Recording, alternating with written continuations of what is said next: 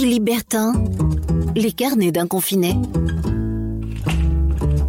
Chers amis, bonjour.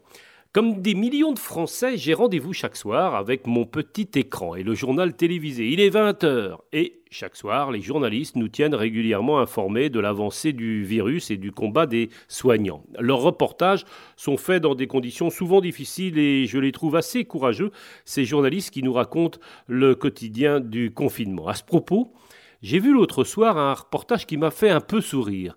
Il était question du silence retrouvé dans nos villes.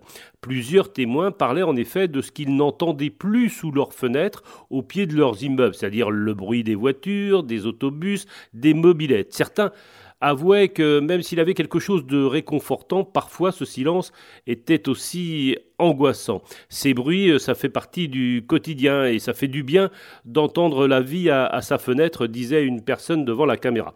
Il y avait aussi un couple de retraités qui ne cachait pas sa joie de pouvoir enfin profiter de leur jardin. Jusqu'alors, expliquait-il, on ne pouvait pas s'entendre quand on sortait dehors. Leur maison est en fait située à proximité immédiate euh, des pistes de l'aéroport d'Orly. Et comme les avions sont euh, cloués au sol, eux ne sont plus soumis au décollage et aux atterrissages toutes les 30 secondes. Ça m'a fait penser à ce film d'Yves Robert où quatre copains achètent la villa de leurs rêves sans savoir qu'elle est située en bout de piste d'un aéroport et que son propriétaire a profité d'une grève des transports aériens pour la mettre en vente. Ce film, c'est bien sûr Nous irons tous au paradis.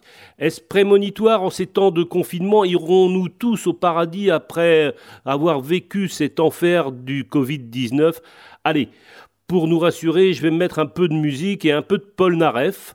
On ira tous au paradis, qu'on soit béni ou qu'on soit maudit, on ira, puisque c'est lui qui le dit.